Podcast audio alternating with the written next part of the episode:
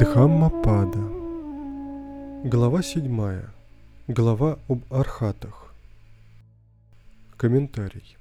Архат – это тот, в ком угасли осавы, и кто освободился от всех привязанностей, достиг высшей свободы. Архатство – это состояние, позволяющее прервать цепь рождений и смертей, обусловленную кармой.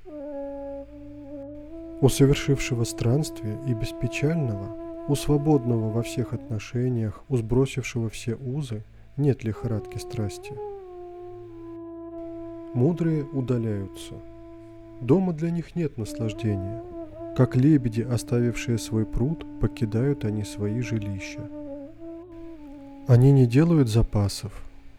У них правильный взгляд на пищу. Их удел – освобождение, лишенное желаний и необусловленное. Их путь, как у птиц в небе, труден для понимания. У него уничтожены желания, и он не привязан к пище. Его удел освобождение, свободное от желаний и условий.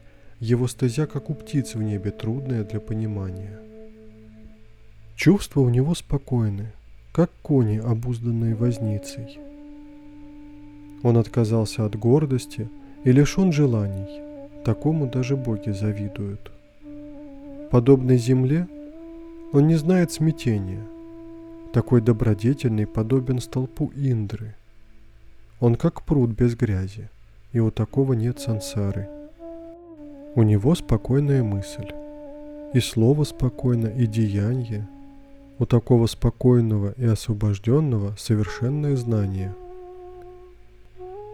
Человек, который не верует – и знает несозданное, разорвал привязанности, положил конец случаю, отказался от желаний, это поистине благороднейший человек.